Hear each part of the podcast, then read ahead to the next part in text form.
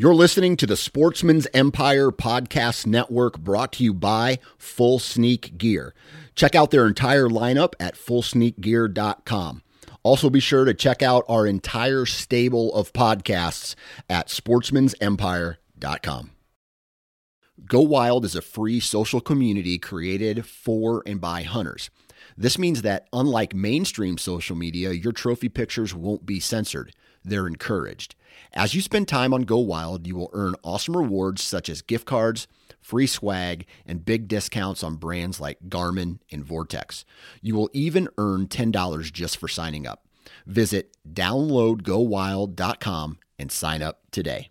What does motion sound like? With Kizik hands-free shoes, it sounds a little something like this. Experience the magic of motion. Get a free pair of socks with your first order at kizik.com slash socks.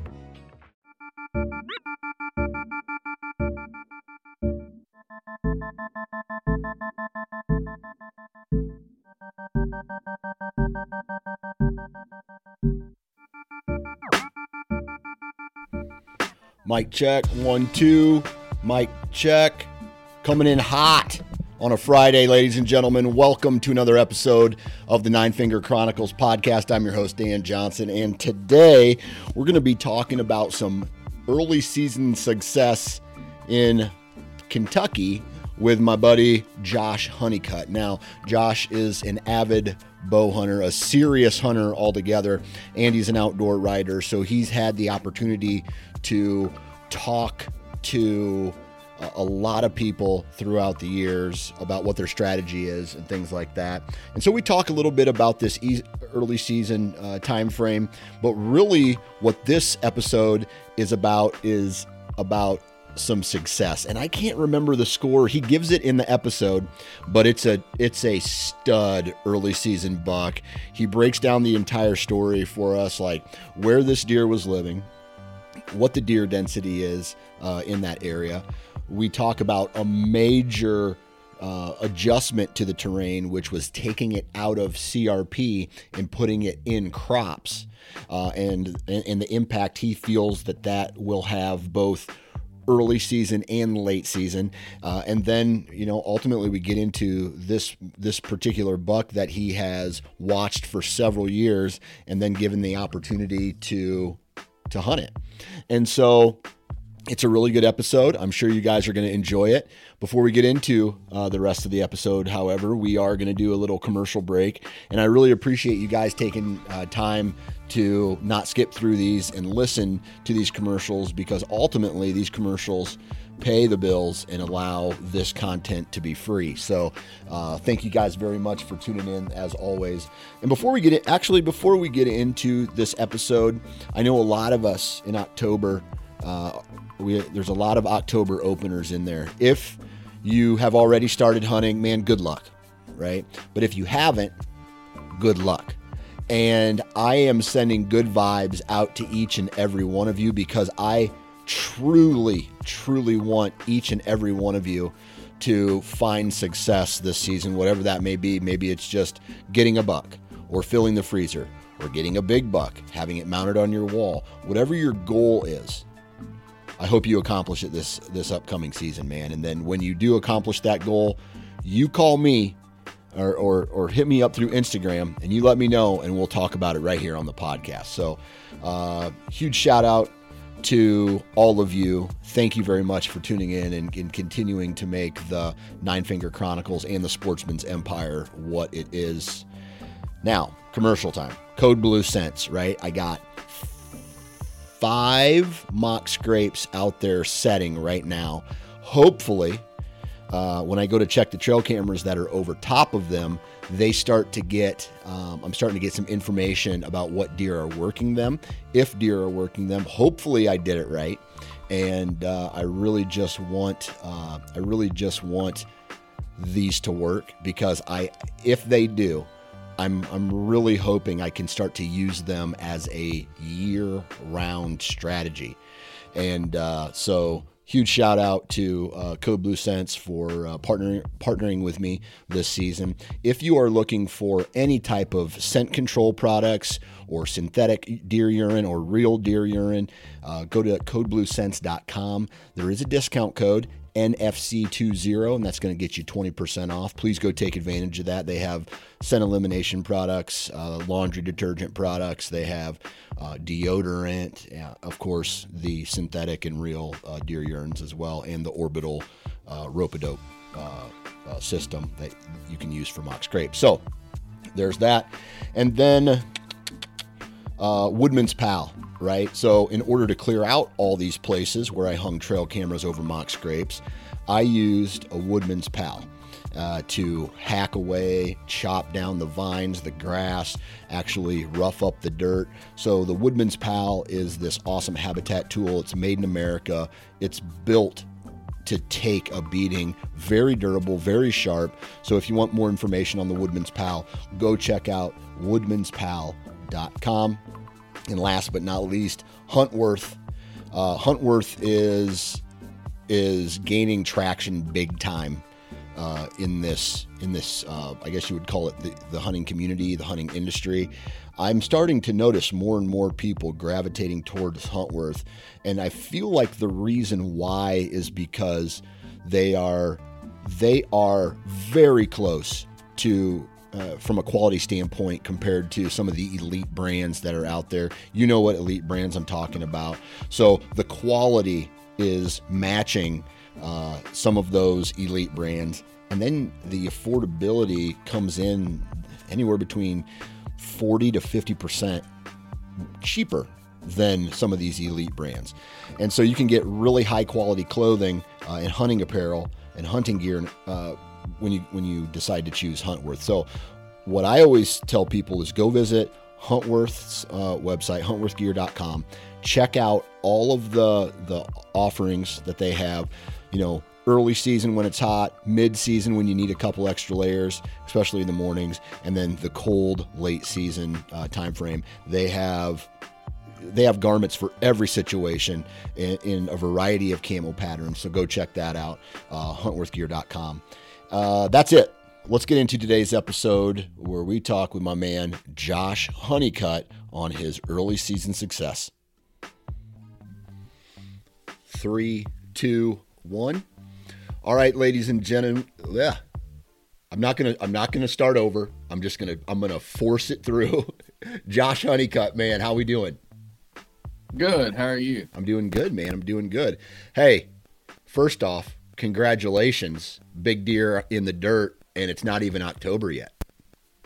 Yeah, thank you. Uh, you know, I, I don't kill big deer often, but when I do, I I try to appreciate it because, like I said, it's it's about once every five plus years whenever I kill a deer like this one. So. Yeah, well, that's awesome, man. I, t- I tell you what, I, I'd take him. I'd take him any any day of the week, any season of of my life. That's a great buck, and we're gonna break this all down. But before we kind of get into the meat and potatoes of this particular story, um, what else do you have going on this year outside of this Kentucky hunt that we're going to talk about?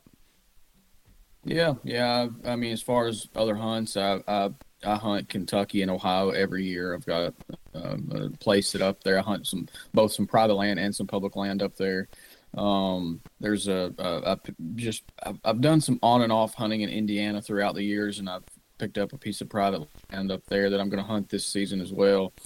Um, and then I hunt some public land in Tennessee. So Ohio, Indiana, Tennessee are kind of the rest of the year for me. Okay, and uh, as far as where the excitement level, bef- like we're t- we're talking now before you shot this buck, the excitement level leading up to this season, knowing that you have, you know, you sounds to me like you have uh, quite a bit of opportunity to hunt. You probably knew this guy was around.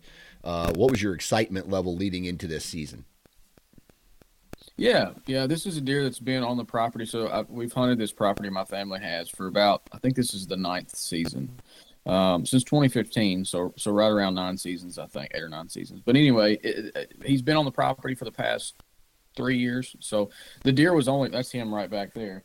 but he was only four and a half years old this Mhm. year. So, um, you know, at two and a half, we didn't really pay a lot of attention to him. Last year, he was probably a mid 30s 12 pointer. He had split G4s on each side. And, and you know, it was like, oh, that's a deer that could really turn into something. Um, and so obviously this year when he showed back up, you know, I was, I was certainly ready to, to try to get after it. Awesome. All right. So let's talk a little bit about this property that you hunt in Kentucky. Give us the breakdown, um, maybe of the, the farm specifically, and then the neighborhood surrounding it. Uh, you know, terrain. Is it like a timber ag mix? Is it big woods? What's the what's the story with this area?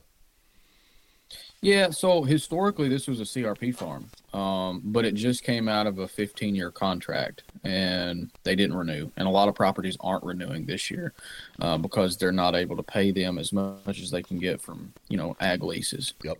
So a lot of farms are coming out of CRP. This is one of them. Um, so uh, this particular property historically had long stretches, not a lot of timber. I would say probably on it's about 200 acres. The property is, and it's probably got a total of um, maybe 30 acres, 40 acres of timber on it. But it's just got two big blocks, long blocks of timber on the east and west sides, and then the middle of it, and then some, you know, the southern, you know, and some other little pockets were CRP. And this year, everything that was CRP turned to to ag. Um, it- it- and basically half the properties in corn, half the properties in beans, and they're going to rotate each year from now on. Okay. Um, so so a lot of these deer, you know, the mature deer, they bedded pretty much all year long in the timber anyway. So it really didn't change where the deer were bedding at. Um, but I think it has cut down on the number of deer that's on the property simply because they lost a lot of that that bedding cover there that was they they use CRP to bed in you know all year long. Not as much when it's hot because they just that sun's beating down on them, but um but so I did notice the deer density dropped a little bit just when, when that CRP vanished. It kind of dispersed some of the deer.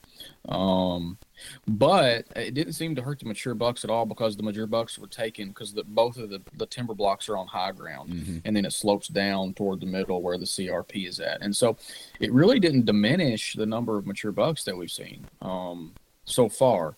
Um, it, it dropped some of the, the, the the number of does and younger bucks, but the bucks, the mature bucks, were still taking that pr- premier bedding that they've always used. And you know the, the does and the smaller bucks had bedded at the lower elevations and then down in the CRP. So it's not impacted, and I don't think it will impact the property outside of the rut.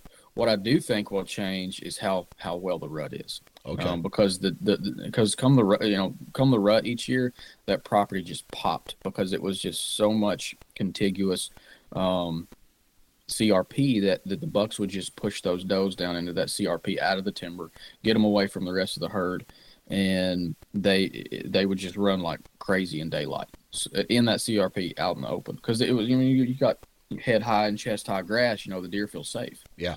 Um, and So you're- now they you're- don't have that. So you're thinking that actually this um, change to ag is going to hurt the property. Uh, yes and no. I think it's going to help the property early and late season, and I think it's going to hurt it during the rut. Okay. All right. Yeah. I mean, it make you know makes makes a lot of sense. I'll come. I'll come back. I, I can come back to you maybe after deer season. Absolutely. Nah, Absolutely. Now, for this particular buck, though, um, did you know about him last year or any previous years? yeah. So he. So so I had him on camera as a two and a half year old, and last year as a three and a half year old. I actually passed the deer, and saw the deer probably five to ten times last year. Um, and uh, he put on probably. 30 or 35 inches from last year to this year. Yeah. And so if you've got a thousand, if you've got a thousand acres, don't shoot that deer at four and a half.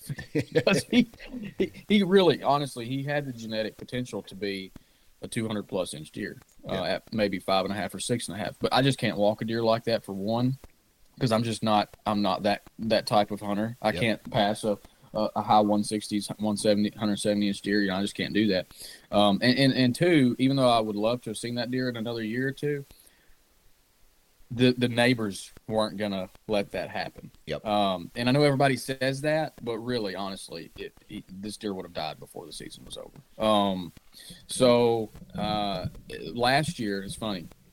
we kind of the people that I kind of lease with, uh, and, and and you know hunt with on the property, as well as some of the neighbors, actually kind of got together and they saw this deer last year we did, and they're like, "Oh, that deer could turn into something."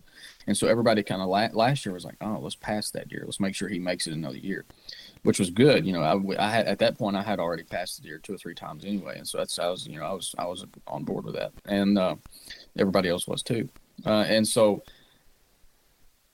fast forward to the late season last year, and I had to do something that really kicked me in the in the in the gut. And so I, I took a youth hunter mm-hmm. on that property. He had never shot a deer before, and I had to make him pass that deer. Ouch. Yeah, and oh, so man, I felt really that's bad a, about. That's a tough one. Yeah, so so basically before the hunt started, I showed him a picture of the deer, and there was a bunch of bucks over there, a yeah. bunch of does, a bunch of young bucks, a, several mature bucks too. And I was like, "There's a lot of deer over here." Like this is the type of place when you go deer hunting, you see about 30 deer. Mm-hmm. And um, you know, at, at, if you see less than 20, it's been a bad day. And and at, at, best, we've in in a full day of deer hunting during the rut, we've seen upward of 60 unique deer. Yeah. Um, you know, some of those does might have been counted twice, but anyway, so we get there before we before we actually get out of the vehicle. I tell him, I show him a picture. I was like, "You can shoot any deer you see except for this one." And I've already promised several people that this deer won't get shot this year. And of course, and of course, I tell him I was like, "We probably won't see the deer because I kind of went to a spot where I didn't expect to see the deer. Mm-hmm. You know, I didn't want to put him right in the middle of that deer's core area, and so I didn't. We got well away from where that deer beds. Well, lo and behold, that was the first deer we saw. Oh my god! yeah, and so it was. Re- I, I know everybody listening to this right now is like, oh my goodness, this guy, this guy's, this guy's a, an absolute dog turd. And I felt like a dog turd, but I'd already promised several people, including myself, that this deer would live another year. Mm-hmm. Um, and so I had to call him off the deer. We had him at 25 yards, and he was sitting there with a crossbow in late season, and you know, chip shot broadside. And it is what it is. Fortunately, you know, I, I but but I don't think that was all bad though. And let me let me explain my you know my reason for that. Anytime you take a deer hunter and they they go out their very first trip, the very first two or three hours that they've ever went deer hunting, and they shoot a a, a, a nice deer like that. I, I'm a firm believer that it ruins them. I, I agree 100%.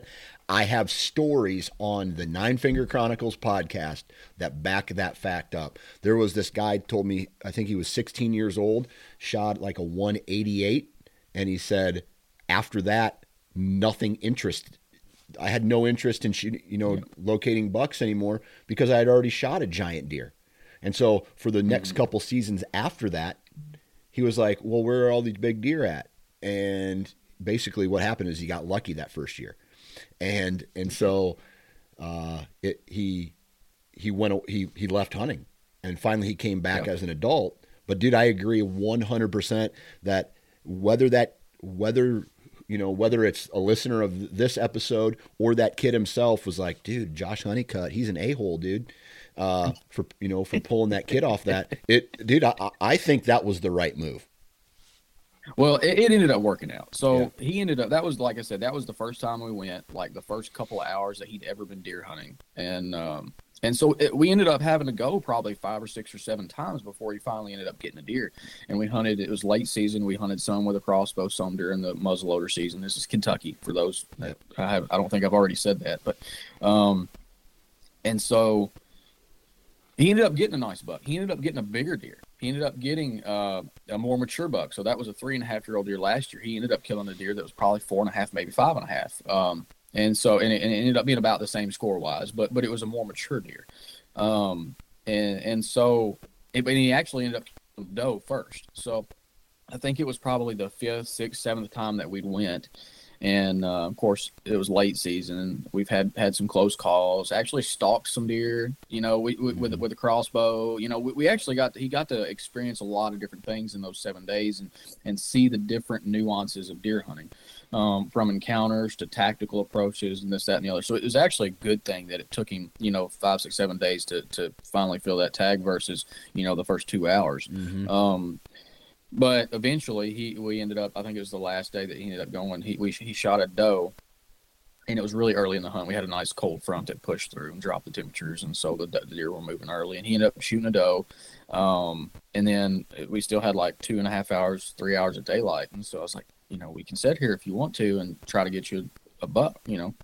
And he's like, yeah, let's try that. And so and he ended up killing a you know a nice buck. Mm-hmm. So, um, you know, closer to sunset. So it, it worked out. Yeah. But that was kind of the that was kind of the summary of, of what happened with this deer in 2022. Okay, and so you you you got him as a two year old, you got him as a three year old on the property. Like you you know about this buck, right? Yeah. Where explain to us where he was living and what he was doing, and then if you felt like this this new introduction of ag into the area was going to just make him go somewhere else. At Evernorth Health Services, we believe costs shouldn't get in the way of life-changing care, and we're doing everything in our power to make it possible. Behavioral health solutions that also keep your projections at their best? It's possible. Pharmacy benefits that benefit your bottom line? It's possible. Complex specialty care that cares about your ROI? It's possible. Because we're already doing it. All while saving businesses billions. That's Wonder made possible. Learn more at evernorth.com/wonder.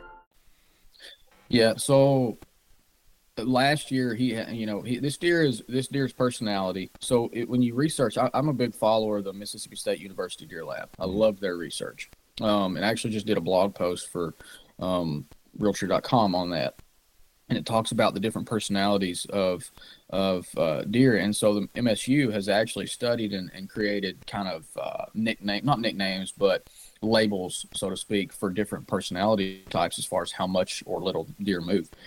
And so they, they give these deer, uh, you know, different, you know, put them in different categories essentially. And this deer was uh, what you would call like a, a transient deer, sort of. He was very apt to move. He was very sporadic. He moved a lot, but he was never consistent. So some some bucks I've hunted have had, had very small core areas, very consistent um, moved very little in daylight, but when they moved, there they were. Um, this deer was not afraid to move in daylight, but he just was so inconsistent. He would do this today and something different tomorrow. Um, now he uh, this year that changed a little bit, so he was more reserved to move in daylight. Uh, actually, I, I put my cameras out early August, right at the beginning of August, I think, and from like mid August to I ended up killing the deer. I'm gonna pull my calendar up here when I killed a deer last Tuesday on September the 2nd, um, or excuse me, September the 12th, um, Tuesday. So for that month period, I probably only had maybe four daylight afternoon appearances on trail camera, and I did some glassing from afar to try to find this deer too and figure him out. And I never did see him when I was glassing from afar, glassing beans. So he didn't move a lot in daylight, but when he did move, it was always in somewhere somewhere different and he and historically he used the entire farm and some of the neighboring farms too. Mm-hmm. Everybody was seeing this deer. Everybody knew about it, and so he was using every bit of five, six, seven hundred acres probably. Okay. This year so far, he really kind of honed in on so and so I didn't have a full season with this deer, so right. so it was really not a good not a good sample. But for this summer and you know leading into September when I killed him, he pretty much was very loyal this year to his summertime early season bedding area. He had a couple different ones that he was using, so I like I, I would you know on trail cameras I would see him of a morning going back into this bedding area or that bedding area. Afternoons he would either come out of this bedding area or that bedding area, but he, but he was pretty much using two different bedding areas pretty reliably. But what he would do of an afternoon and night when he would leave those was so sporadic and so um, um, really seemingly now after I started studying trail camera, you know, data and daylight photos and wind directions, there's and a, a pattern emerged. But just on the surface, it seemed really, really sporadic and almost without thought what this deer was doing because he could go in any direction for food. He had beans and corn and you know in every direction. Gotcha. So it was almost because what what most deer do, and, and this is this is from my experience, is they will go for let's just use soybeans for an example. When they're ripe, they're going from their bed to the soybeans back and forth every night. Oh, acorn trees dropping. They're going to go there until the food source either runs out or dries up or changes or whatever it is. Then they go to a, a new food source. And so, whatever is the freshest and, and whatever, you know, things like that. And so, it's interesting to hear you say that because this buck goes against the grain of I guess what you would call the law of averages on how deer move and, and wh- what food source he's hitting and things like that. It's it's less of a straight line. Yeah, and well, and he was hitting beans ninety nine percent of the time, but he had beans like he so so his bedding area is on top of the hill, and the, the top of the hill is timbered, and then he's got soybeans to the northwest, west, southwest, south, east, northeast, northwest. I mean, he could go in any direction he wants to to get beans. Mm-hmm. Um, what I and, and, there's corn off to the west and to the east too. But um, so there's beans in every direction, and so he was hitting beans most of the time. But he's like, eh, I like those beans today. Oh, I like those beans today. You know. But whenever I started studying trail cameras, the, the the the daytime pictures and, and not so much the daytime pictures because I didn't have a bunch of those, but those photos that were at least close to daytime.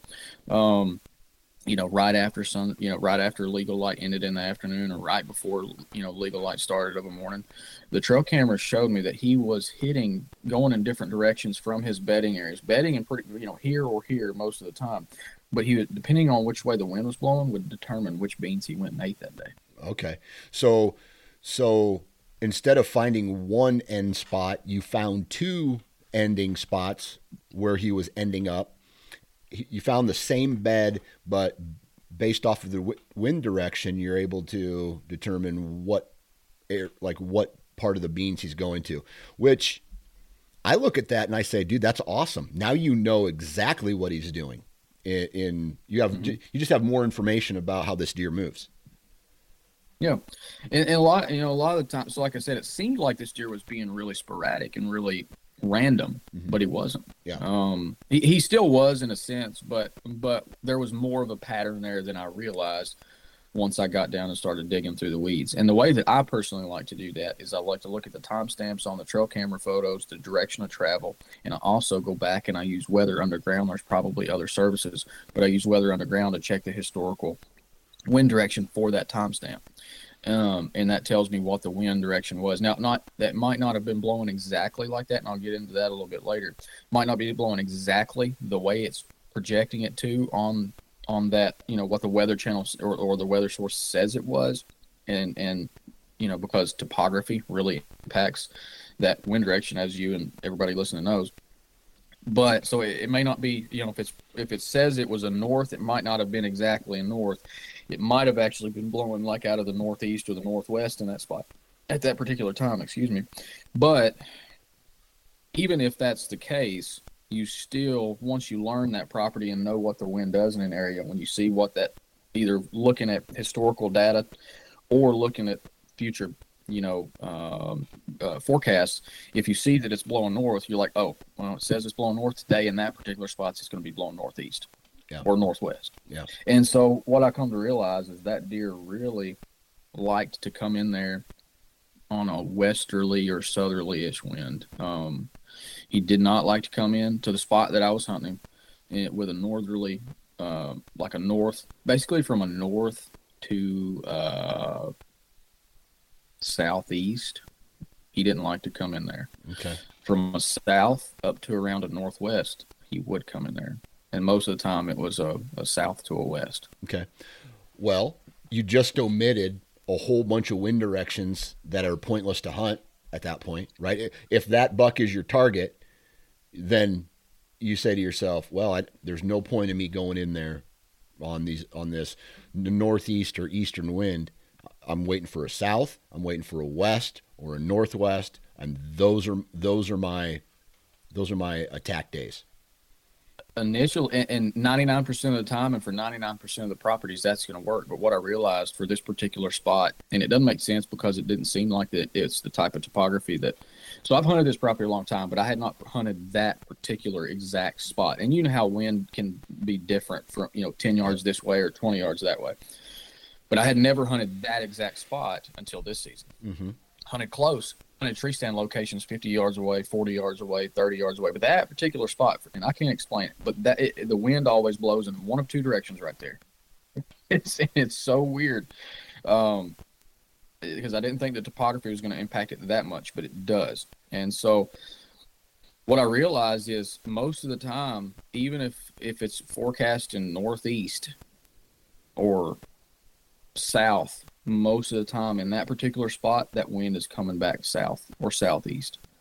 Um, it basically it either blows southeast or northwest. It's and, and it's not a channel. You would expect something mm-hmm. like that in like a valley with two hills on the side. Yep. So if like it's like it's so if it's like it's running north and south, you know, if it's a northwest wind, the wind's blowing down the gut north. Yep. Or if it's out of the south somewhere, it's going. This isn't like that. You know, this is kind of up toward a hilltop, but for some reason, and maybe it was just the way the thermals were working because I didn't have a lot of strong winds on the days that I was hunting, so maybe it was more thermal action. I still don't know how that explains it, and I can't explain it. But but anyway, I hunted that particular spot three times, and even when the wind said that it was just slightly different or greatly different, that wind was always coming out of the south southeast, and that benefited. And sometimes it would turn and go to southwest. But anyway, that deer likes to come in on a south wind, so that worked for me. Even though um, you know uh, uh, sometimes it wasn't doing what it says it was supposed to doing. But yeah, so I, I, I digressed a little bit there. So what we were talking about though works for 99% of sits. You know, yeah. when you're like whenever I've hunted past bucks and I've looked at the wind directions, you know, most areas that you're hunting, most stand locations are are, are going to operate that way. This was just a weird anomaly, and, and so I, I bring it up just to point out that there may be hunters out there who don't realize. Most of them probably do, but uh, don't take what the weather channel is saying for the wind direction at stand location at face value. Absolutely. The longest field goal ever attempted is 76 yards. The longest field goal ever missed? Also 76 yards. Why bring this up? Because knowing your limits matters, both when you're kicking a field goal and when you gamble. Betting more than you're comfortable with is like trying a 70 yard field goal, it probably won't go well. So set a limit when you gamble and stick to it. Want more helpful tips like this? Go to keepitfunohio.com for games, quizzes, and lots of ways to keep your gambling from getting out of hand. That's a great point. That is a great point. I've I've learned that lesson so many times. Like, like it took me a while, right? You get up into a tree, it's like, why isn't it north? You know, the, the it says it's north, but it's west, or you know, eh, they're obviously not taking into consideration any type of thermal disruption or any type of vegetation or terrain, you know, and things like that. So that's yeah. a, that's an absolute great point. Well, and and to the and, and furthermore, those data, weather data, that's coming from a weather station that might be twenty or thirty miles away. Exactly. And so, you know, it might be reading west on that weather station, but where you're at, it might be might be like on the edge of the jet stream. Yeah. Or on the edge of a front, and it's doing something completely different. Right. Absolutely. Absolutely. All right. So you started putting the pieces of the puzzle together as far as how this deer was coming out of his bed and going to eat. How many trail cameras did you have in the area and was that was that the key indicator in, in how he was moving? Yeah, yes and no. Um, he really so I had probably on, on the property I have more trail cameras than this, but in that particular area where I was actively targeting and felt like I had a chance. And, and, honestly, I felt like this was the only spot that I had an opportunity to kill this deer because he was the timber I was talking about on the east and west side stays on. It's kind of on the property line, so mm-hmm. some of that timber is on us, some of it's on the neighbors on each on each side. And so, like the hilltop is where numerous properties come together, and everybody's got a piece of the pie, so to speak. Mm-hmm. Now, on the east side where I was hunting, we have the bulk of the timber. Um, but he could have went a few hundred yards to the north and been on a different neighbor 50, 60, depending on where he was bedding at the time, you know, which bed he was using on the hilltop. I mean, he could have went 100 to 150 yards from his bed to the northeast and been on another property, 125, 100, 150 yards to, to the east and been on another one, southeast, been on another. Like he was right there where a bunch of properties meet. And, um, so, so he was the, the way the property lays out is is the the timbers on each side and then the, the ags down in the middle. And so he was coming toward the middle of the property when he came to our beans. Like I said, some days it seemed like he was, I don't know this for sure, but it seemed like he was going to the neighbor's beans because I wouldn't either A, wouldn't see him, or B, wouldn't get any kind of trail camera movement from the deer. So it, it seemed like on those other winds, he was going to the neighbors. Um, whereas whenever I had the winds that I felt like he was comfortable coming down toward. And I think those overarching wind directions applied that we were talking about earlier, you know, those consistent south and westerly winds that he liked mm-hmm. were consistent for the general area. But once you got to that particular stand location, the winds just got a little funky.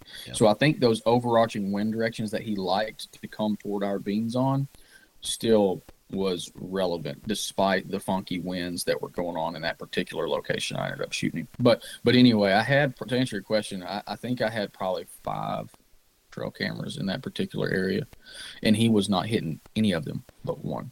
Okay. And those trail cameras were all within probably a 75 yard radius of each other. Okay. All right. So that goes to show just how easy, in my opinion, a deer can be missing trail cameras, and you never even know that deer is there. Especially, you know, if he's if the, one of those trail cameras isn't on that travel route. So I had, like I said, probably five cameras in a, a 75 to 80 yard radius and I think, like I said, I think he only hit one of those 5 mm-hmm. Okay, all right. So you had you had a good idea. Now, when was Kentucky's opener? September second. So that it, Kentucky opens the first full weekend of September. So okay. that would have been September second. All right. How many times did you hunt this buck before you killed him? Yeah. So opening morning, I took my little cousin deer hunting. He's killed a couple of deer, but he ended up he never killed one with a bow. So I took him hunting that morning, and he shot his first velvet buck with a bow. So that was nice. opening morning, and then I went opening afternoon to hunt this particular deer. I did not see him, but I saw the two bucks that he bachelored with all summer. They came in, came through. In full disclosure, I was hunting a corn pile. Kentucky, I can do that. Yep. And so that may make a lot of listeners mad, but you know, you can do it in Kentucky. And honestly, if you're not doing it, everybody around me hunt puts corn out. And so if I don't put corn out too, I don't see deer. Period. You know. So so just if that makes people mad, I apologize. Actually, I don't apologize. I don't apologize don't because apologize. I can do it. Yeah. I don't apologize. I'm I'm so I'm sorry that they're mad about it. put it that way. Tough shit. But so I hunted. yeah. So so the way the way it was set up was um, uh, the corn pile was kind of a, like a staging area. Mm-hmm. So like this big, huge, it's a big, long timber block. You know, they bed on top, but they can kind of come and there's a big, long, probably six, seven hundred yards of timber, and they just there's trails all up and down it. Mm-hmm. And, but it kind of pinches, you know, comes out of the big bedding area and pinches before it goes down into another timber log, and kind of right there in that pinch was where I was at. And so I had been feeding corn there. Honestly, I didn't expect to actually kill the deer there. Um, most of the time, I don't hunt over corn piles. I just put them out just to kind of hold deer in the area. Because most of the time, I've not had very much success killing a mature deer over a corn pile anyway. Yeah. Um, because mature bucks, at least where I'm at, a lot of times they won't hit a corn pile in daylight. Um, but it ended up being that that was the particular trail that he'd been using and to get into the soybeans. So it was kind of like a staging area for most of the deer to stage up before they went on out into the beans. Um, this particular deer, like I said, actually only hit that particular spot probably, I don't know, like three, maybe four times in daylight mm-hmm. in a month period from mid August to, you know, mid September. I think only had three afternoon daylight pictures there, four. Um, only one uh, daylight appearance in the afternoon from September 2nd to September 12th. So in that 10 day period, he hit it on the 6th. So I hunted the deer on September on Saturday, September the, the 2nd. Didn't see him, but I saw the two bucks that he was bachelored with. I think he ended up coming out of velvet that day. So he was off somewhere rubbing his velvet off. That's why he wasn't with that bachelor group, I guess. Um, and I didn't hunt again uh, for several days. He ended up being in there in daylight on the September the 6th. Um, I wasn't hunting. And then I went in on September the 8th and he didn't even come anywhere. He didn't even come into the corn pile. Like I ended up seeing the deer, but he was down in the beans. So he had come out of the timber, went out into the soybeans, and was down in the soybeans. So, um, and and, and unfortunately, on the eighth, um, he actually went straight toward where I was parked, which I was parked about eight, seven, eight hundred yards away. But I was looking after the hunt ended. He was right down going heading straight toward where I parked. I looked to the north, I looked to the south, you know, because the beans go all the way up to the north and south property lines. There were deer everywhere out in the beans. So I was either going to spook that deer or spook another deer trying to get out of there. And that's the thing with this particular property and how things have changed with the CRP versus the temp, the ag. So with the CRP, entry and exit was dynamite because the deer never saw you coming and going.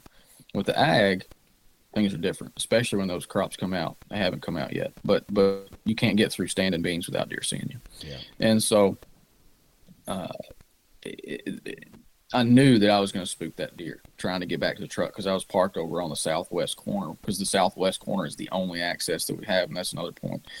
You really need, for access sake, you need at least two directions of access to really hunt a property. And we've been forced for the past nine years to use one little southwestern corner access because we don't have option any other options. And we've made it work, but we've had to do some, you know, take take some measures to to accommodate for the poor access. Like after an afternoon hunt, have somebody come in and pick you up, you know, instead of walking through the deer, stuff like that. Um, but this particular deer was going right down through my my my exit access, my exit route, the only exit route that I had. And if I didn't spook that deer directly, I was going to spook other deer. And we all know that when other deer start acting funky, the big deer you're after, he's going to start acting funky. Yeah. And so I actually I slept in a tree stand that night to to to, to keep from spooking the deer. Wait a second. You Yep. spent the entire night in a tree stand so you didn't spook the deer so you could be there for the morning hunt? Both that and just my my my primary was goal was not spook that deer because he was down in the beans. And I've done a lot of things to keep deer from spooking. So or to, to keep them from knowing it was me. So like before I get out of the stand if there's a lot of neighborhood dogs I'll bark like a dog or I'll howl like a coyote or I'll do you know throw a stick through the woods and get deer to run off you know so there's things you can do but the problem was in this particular scenario was i was going to push him toward my truck if i did anything like that anyway because he was already going in that direction he wasn't going to come back up the hill toward me if that makes sense so Because- the only other option Because access is limited to getting in and out of this property. Yeah. Okay. yeah Man, that's that's and- that's commitment, man. I mean, I don't I don't know if I could do that. I don't know if I would sleep in the tree stand. Were were you planning to sleep in the tree stand? Another day is here, and you're ready for it. What to wear? Check. Breakfast, lunch, and dinner? Check. Planning for what's next and how to save for it? That's where Bank of America can help. For your financial to dos, Bank of America has experts ready to help get you closer to your goals. Get started at one of our local financial centers or 24-7 in our mobile banking app. Find a location near you at bankofamerica.com slash talk to us. What would you like the power to do? Mobile banking requires downloading the app and is only available for select devices. Message and data rates may apply. Bank of America and a member FDIC. Absolutely not. Okay. But but so but but the reason that the, the deer had moved so early that night, and so there was so many deer. So even though it's poor access, usually what I can do is swing way up to the north or way down to the south and get around, skirt around the edges. But there was just so many deer, like dozens of deer out in these soybean fields from the north end to the south end. And if I spooked them, they were going to run right toward him. If I didn't spook him directly, and it, honestly, it got to the point where it got so dark I couldn't see him anymore. And but he was heading toward my truck at that point anyway. Anyway, there's a pond between. But so there, here's me, here's him, here's a pond, here's my truck, and he was going for that pond. And the way the property is laid out, I had to go around that pond to get to my truck because my truck was just parked just just kind of on the not you know a couple hundred yards past that. And so I was going to spook that deer. Period. I was going to spook him, and if I didn't spook him, I was going to spook something else, and and that deer is probably going to spook him. And this deer, he was already so sporadic that I I was afraid that I was going to push him onto the neighbors or change him. You know, he didn't really have a pattern, so I wasn't really worried about changing his pattern, but I was worried about just just just messing him up because there was a lot of people that knew about this deer. A lot of people, I'm sure, were already hunting him because he was spending some time on the neighbors. I assume because there would be times where I wouldn't get any sightings or pictures of him for two or three days straight. Um, you know, and I think he was just bed because I didn't have any trail cameras in his bedding area, and so I think you know when he would he would go back to bed on top, you know, in one of the two bedding areas that were up there. Uh, you know, using those, and and if he had you know like a east or a north wind for two or three days in a row, you know, he went to the neighbors, and so I know that I know that they had to have known about him. Okay. Um, everybody got really quiet this year about this deer too. So like Yeah. last year, I was like, yeah, yeah, let's pass the deer, let's pass the deer, you know. And so far this year, it's kind of been crickets. Um, so that's another reason I knew is like, uh, yeah, I don't think anybody's going to pass him this year. But yeah, so I ended up sleeping in the stand that night just to prevent that. My, my I mean, I, since I was sleeping in the stand, I was going to go ahead and hunt the next morning. And I did, Mm-hmm. but that wasn't the number one goal. The primary goal was just to keep from spooking him that night, and um, and I think it worked. I don't think I spooked him. That is nuts, dude. And, and let me let me say this too.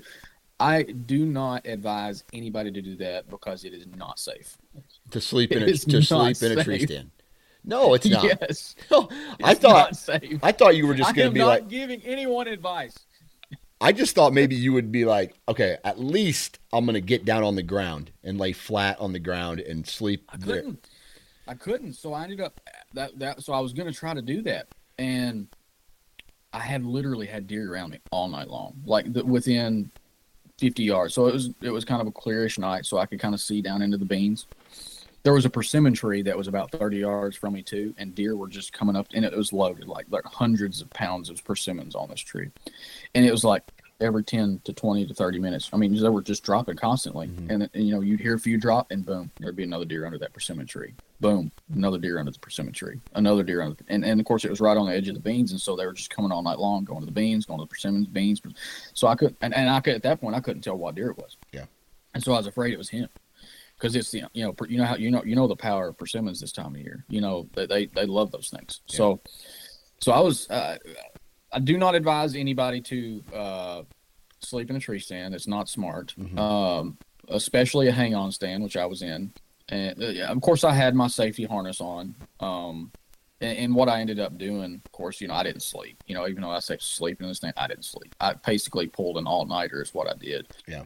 because one, it's it's not you know I, I closed my eyes and dozed a couple of times, but I was awake all night long. Yeah.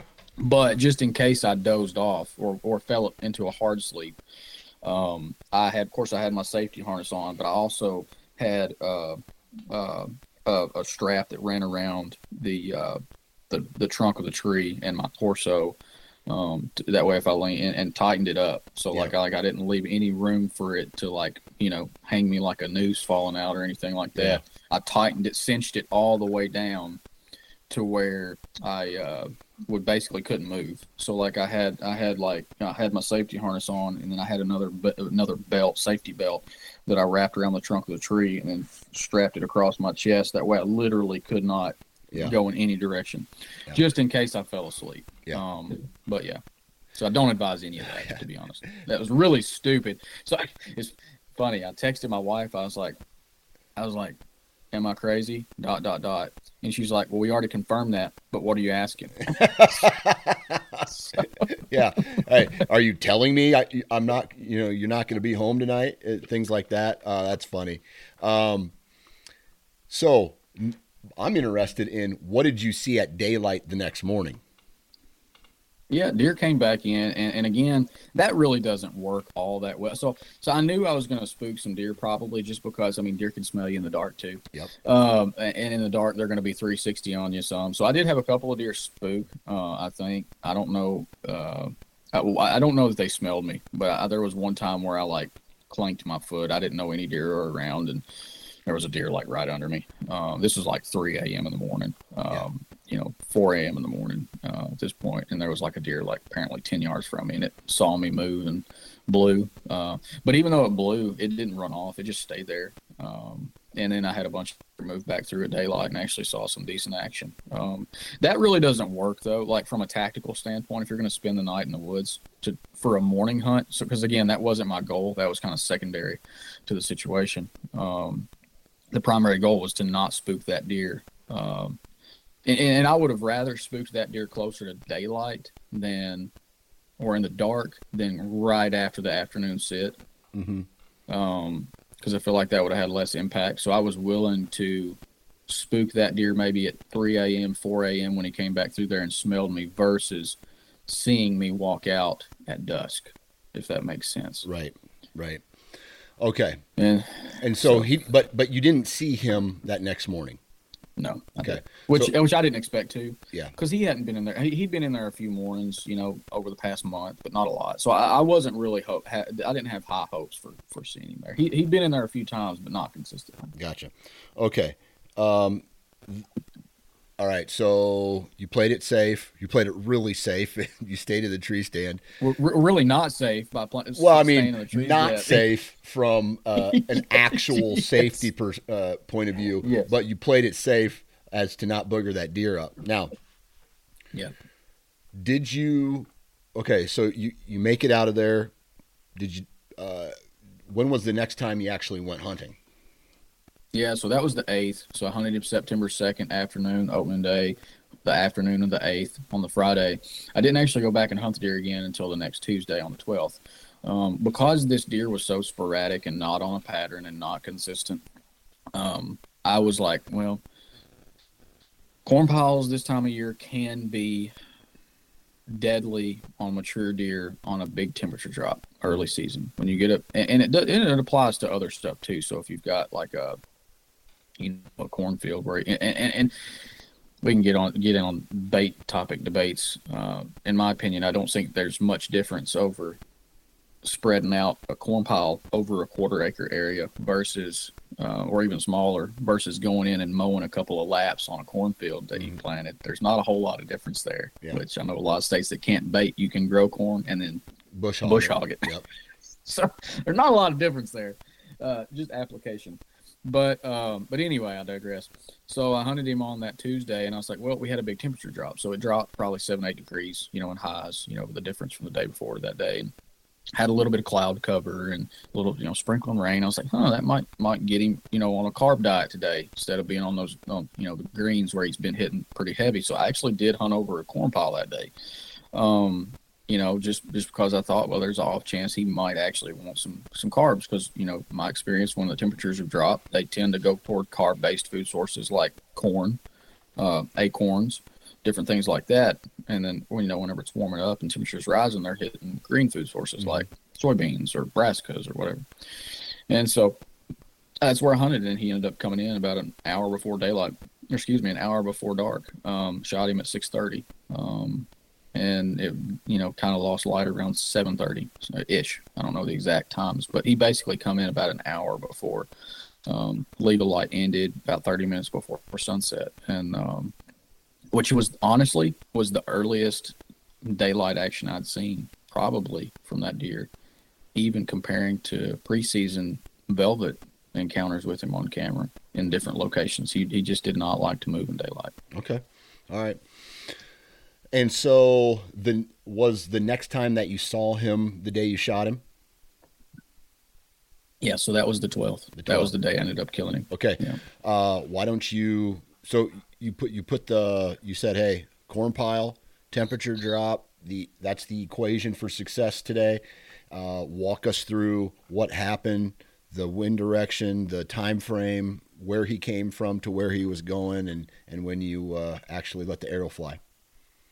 Yeah, so that afternoon I got in a little early because I expected some early movement because we had a temperature drop. We had it actually the clouds kind of started to disperse as I got settled into the stand, and, so it ended up being sunny that afternoon. Uh, but it had been cloudy all day. Mm-hmm. Um, and then so I, I used a slightly different access route. So I hadn't knowingly spooked any deer on the previous two hunts that I went in of an afternoon, but I hadn't seen uh, you know, I, I, did see him on the second hunt, but so I, I didn't think that I was spooking any deer, but I, just in case I had spooks, maybe some deer that may that maybe in turn spooked him, um, I thought there's a possibility that I had spooked maybe some does or smaller bucks at lower elevation. Um, I'm sure he was up at higher elevation, but um, I, I, used a slightly different entry route that day. Um, got settled into the stand. I actually had hung two or well four or five tree stands in that general area, you know, within a 200 yard stretch, just to hunt on different winds. And I actually went to a different stand to begin with because that was the stand that would work with the forecasted wind. And I got there and it was blowing exactly the opposite, or almost exactly the opposite of what it was forecasted. Um, and so I actually circled back around and went up to that corn pile because uh, the one I went to initially was further south. So like the deer would come out of the bedding area, hit the corn pile, then come on down, mm-hmm. and then go out into the beans. And but the wind wouldn't work. Like the wind was literally blowing straight at the deer.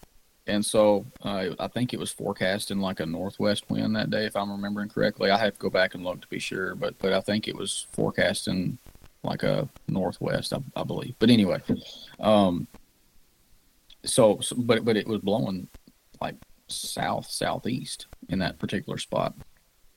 So I circled back up and went to the other stand that I ended up hunting, and it was still blowing south southeast where I was at. But the way that it worked, I was hunting a just off wind. It was because it was kind of wasn't really southeast. It was more like a south southwest once I got settled in, and so uh, and then it, sometimes it would switch and come out of the southeast. Um, but anyway, ultimately, what what got that deer up was a temperature drop. B, he wanted some carbs, and C, he had a just off. He had the wind in his favor, technically, mm-hmm. to come into that spot. So he was able to have that wind because he was bedding up on top. They tend to come down off the hill, hit this fence row, and then come circle back around. So it's really hard to illustrate that on a podcast. But anyway, he was basically able to come down out of the bedding area with the wind in his nose. And then whenever he took the trail that he took to come to me, it wasn't directly in his nose, but it was kind of quartering into him to where he thought danger would be. And I had never hunted this particular tree before, and so the deer weren't used to anybody being there. Mm-hmm. But if I had been in some other stands that I've hunted over the past eight to nine years, he'd have smelled them. And deer had spooked us there, or, or you know, b- busted us in those before. And so the deer, the deer know they're smart. They kind of know where tree stand locations are at. Yep. And um, and so because I had a slightly different tree stand location, it allowed him to think that the wind was in his favor, and technically was yep. for those spots. But I was just off enough that that that that scent was kind of coasting. Um, you know, my scent cone was just kind of down off of him enough that he couldn't get it. So he ended up coming in. Like I said, uh, he was probably the 25th or so deer, 20 to 25th deer I'd seen. A lot of other, you know, yearling bucks, two and a half year old bucks, three year old bucks, and a lot of does and fawns. Yeah. Um, so he had the but wind, he come in. It was he had the wind in his favor, though. I mean, the, the corn pile yeah. was blowing right to him. Oh yeah. So yeah. whenever he come in there, like he was smell. So uh, he, he, he was he's like, yeah, there's no danger around that corn pile. And that's the thing. A lot of people think baiting deer is easy, but I've done it a lot throughout my 25 years of deer hunting. Uh, and it is not. You can very easily screw up yeah. when you're trying to, to bait deer, especially with mature bucks. Like like I said a minute ago, I've not had a lot of, of, of a lot of mature deer. It depends on the personality. Will avoid mature. Will, will avoid um, corn piles in daylight. Yep. Um, uh, some of them won't. Some of them will just gobble it up. But um, it, even with the deer that are apt to or, or tend to hit those in daylight, you can mess them up quickly because it's a fine line. Whenever they hit those corn piles in daylight, they're going to do it with the wind in their favor. The mm-hmm. mature deer are. Those and fawns and smaller bucks, you know, they're carefree. But the mature bucks, if they they're only going to hit those corn piles if they think the wind is is good for them, and that's been my experience. And so it is a very very thin line that you have to thread in order to be successful hunting over them. Yeah, yeah. It's a tool, really. When you when you kind of when you think about it, it's a it's a tool you use almost just like a tree stand and how you set that up and, and how you think about it and, and the wind directions and yep. access routes and things like that. All right, so you saw a whole bunch of deer before he showed up. Um, was he coming straight to it and were you going to get a shot when you first saw him or did you have to coax him in with like a grunt or anything no i didn't i didn't do anything to i prefer not to call. I i i don't i have never had success calling early season. Um, i know some people have mm-hmm. but i i'm very reserved when it comes to calling deer. I am even sometimes reserved more reserved than i should be calling during the rut. I don't like to blind call. I've never had, I've never, to my knowledge, I've never blind called a deer in. I know it works a lot for, for a lot of people, but it, for some reason, and maybe I'm just the weird, the, the weird anomaly that it just doesn't work for. But I've never really had much success blind calling because I have too many deer when I do blind call circle downwind of me. So I usually only call during the pre rut and the rut. And, and and I know, like I said, I know a lot of people have had success calling early season and even late season, even rattling early season or late season. But I just prefer, for me personally, not to. So I didn't do anything like that um, on this particular hunt. But he, I did see him. So he stayed up in the cedars, probably stood for ten or fifteen minutes before I could see him. And I, I, I don't know that for sure because I couldn't see him. But there were other deer in the area, and they just kept looking up there and they kept looking up there and they kept looking up there. And i was like yeah there's something up there. Because they usually don't pay that close of attention to other inferior bucks or does and fawns, but they get really what I've noticed, especially around food sources, whether it's a small food plot or it's a corn pile or whatever it is, or an inside field corner on a on an ag field. You know, if the deer can find in a spot, um, they get really edgy and really aware, almost like they're paying, you know, reverence to the to the to the Mac Daddy or the the Big Daddy oh, yeah. that's that's nearby, and so. So uh, you know that it's it's like they, they they'll look at the other deer, and so I had deer pouring through all day, does and small bucks, and you know they would look up when another deer was coming, but they really wouldn't pay much attention when it was like, oh yeah, that's another deer, and then um, you know another deer comes, oh yeah, that's another deer, and then whenever I think he started coming down out of the bedding area, and he probably had to go about 150 to 200 yards, depending on exactly. Where, I don't know exactly where he was bedding at because there's a bunch of beds up there that they'll use, but uh, and I, I didn't go up in there to, to figure it out because I don't invade the bedding areas this time of year. But well, at least not in that situation. I, that's another discussion for another day. But but anyway, so like he he probably stood probably 10 to 15 minutes at least from where the other deer that were around me out in the beans, you know, in the timber. There was a lot of deer feeding on early successional browse. I had a lot of uh, pokeberry. Deer love pokeberry. It's high protein. Um, um, uh, they were feeding on that. There was deer over feeding on the persimmons. There were deer feeding down the corn pile, and all those deer just turned at once and looked. And it was really cool. Um, and they just locked on to where I assume this buck was standing, and they they kept that. They stayed there. And they they kind of intermittent feed and look, but they knew he was up there. And eventually, he made it down far enough where I could see him. Yeah. And from the point that I, he got to where I could see him, he stood like another four to five minutes, and then he finally slowly walked down in. Um, you know, into that general area that I was focused on. Um, and he was really, he was on pins. And that's another thing. Whenever you're hunting anywhere close to a corn pile, you know, these deer are on pins and needles, especially the mature ones. Yeah. Yeah. All right. So he, st- stays there four or five minutes. He starts to meander down. How much time did you have uh, before light ran out? Like I said, you know, I, I he, the deer were moving early. Um, you know, I, when I saw him, it was first suspected that he was up there. It was probably around six fifteen ish, I guess, six ten. Yeah. Um, and and like I said, I don't remember exactly when legal light ended, but it was somewhere around seven thirty ish, maybe a little a little before. Yeah. Um, so so I had about an hour. Okay. So I, I had enough time that I thought he was going to make it within bow range. Gotcha. And so, at that point, you see him and he he makes his way. How far was the shot? About 24 yards. 24 yards. All right. Yep. And and uh, good sh- like good shot. Did you have to stop him?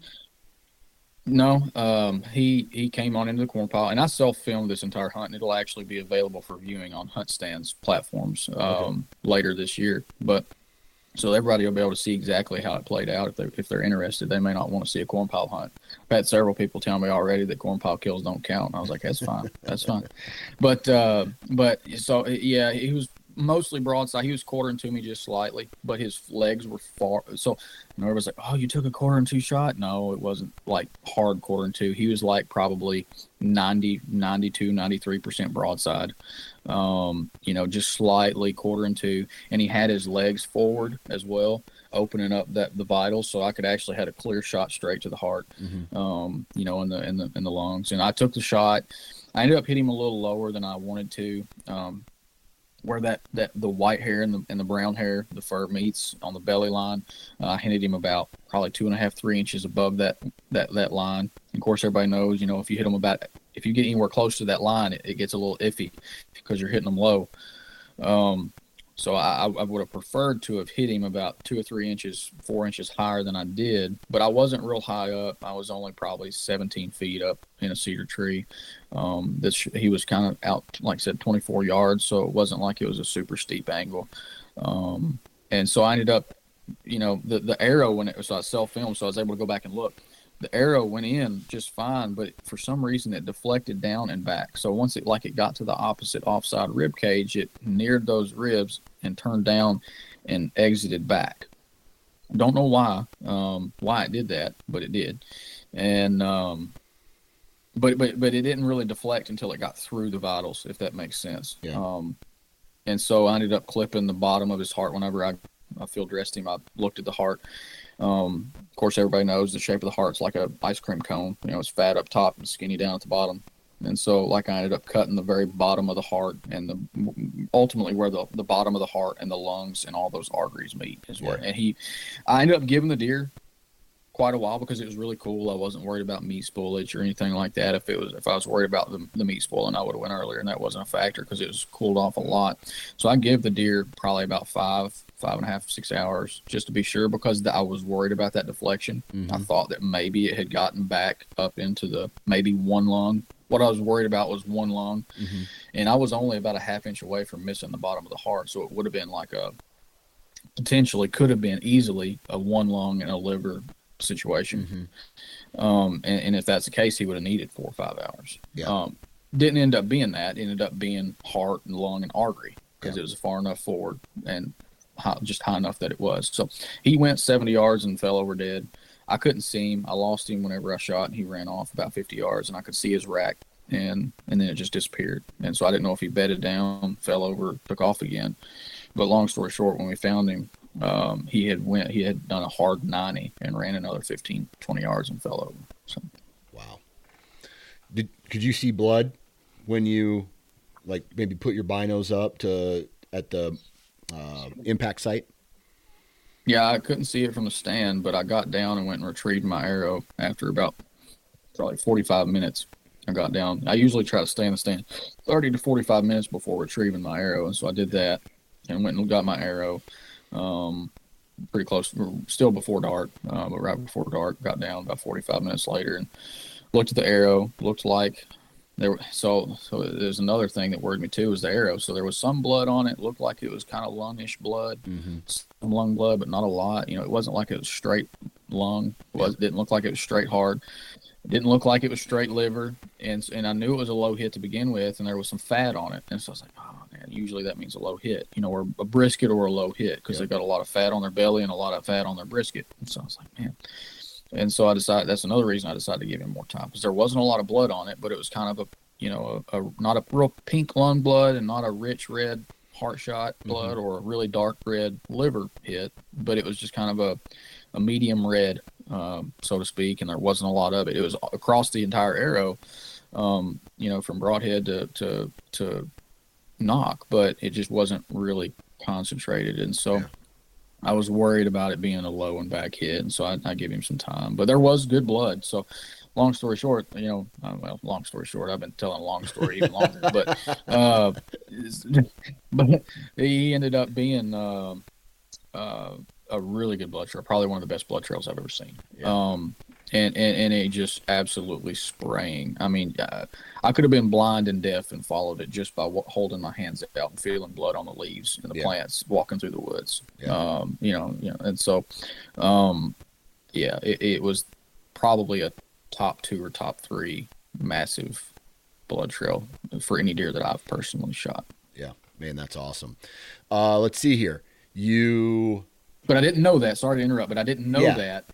If I'd have known that, I would have blood trailed him immediately. But I didn't know that because he bled decent at the point of impact and decent. You know, I only went about five steps and I saw, you know, droplets of blood. Yeah. And so he didn't really open up until he got about 15 yards down the trail, which is typical. Yeah. But I thought he might have bedded down at 50 yards. And so I just got out. Yeah, yeah, it makes sense. And so you went back five hours later, found him real easy, and uh, and and so Less than five minutes. less than five minutes. So where does this buck rank as far as age class and size on some of the other deer that you've shot throughout the years? Yeah, he, he's he's not like I said. He's a four and a half year old deer here in Kentucky where I hunt. I try to shoot four and a half year old deer and older. Um, you know, where I'm hunting at public land in Tennessee, I'm looking for a two and a half year old deer. Excuse me, two and a half year old deer or older. Um, up in Ohio, we try to shoot them three and a half, four and a half, and older. Um, so it depends on where I'm at. But as far as the deer I've actually killed throughout the years uh, here in Kentucky, um, you know, age wise, he's definitely not the oldest deer that I've shot. I've shot some deer that were up there around that five and a half, six and a half year old mark. The oldest known age of a deer that I've shot in Kentucky was six and a half. Um, there might have been one that was a little older than that, but I can't say that for sure, and so I'm not going to say it is. Um, but typically, when I shoot a deer here in Kentucky, he's a four and a half or a five and a half year old deer. That's what I'm going for. Gotcha. And score wise, he's my biggest deer. He is. Um, What did you yeah. what did you uh, get him at? Yeah, so he ended up taping at 167, and I don't think I've held him up here since we started recording. So I'll bring him to the to the front here so people can maybe see him. But Yeah. he ended up scoring, and I was conservative, but he ended up scoring right at um, 167 and six eighths is what he scored. Now he he has the points and the mass because he had over 40 inches of mass, and he's got basically, you know, he's a, a 12 by 12 with another little point here and a split brow, but he he ha- if he'd have had a bigger frame because he was 16 and a half inches wide um, and pretty short beams but if he'd have been bigger framed he really would have been on up there because he has the tine length and the number of points and Yeah. the mass to do it but he just didn't quite have the, the frame so Yeah. to speak to be higher but he's my biggest deer and i'm tickled with him he, he like Yeah. i said he ended up being one 167 and six eighths might be closer to 170 just uh you know being being conservative there Yeah. that's, that's where he's at i think Well, I tell you what, that's one heck of a way to kick off the season. Uh, congratulations on a mighty fine deer, and uh, I hope the rest of your hunts go just like this, man. So, uh, congratulations again, and thanks for hopping on today. Yeah, thank you for your time. It's always an honor to, to be a guest, and I appreciate you having me on. And there you have it, another episode in the book. Huge shout out to Josh. Huge shout out to Tethered, Wasp, Vortex, Code Blue, Woodman's Pal, Huntworth, and Ozonics. Please go out and support the companies that support this podcast. Last but not least, uh, huge shout out to, I think I said huge shout out to Josh. Last but not least, huge shout out to each and every one of you sending good vibes your way. Hopefully, you guys hopefully you guys all connect on whatever deer that you're dreaming about or that you have running around on your property or you, know i'll even throw a little dash of luck in there too to hope a giant walks by your stand and you get an opportunity this year. So uh, good vibes in good vibes out. Happy friday. And if you're going to be in a tree you gotta wear your damn safety harness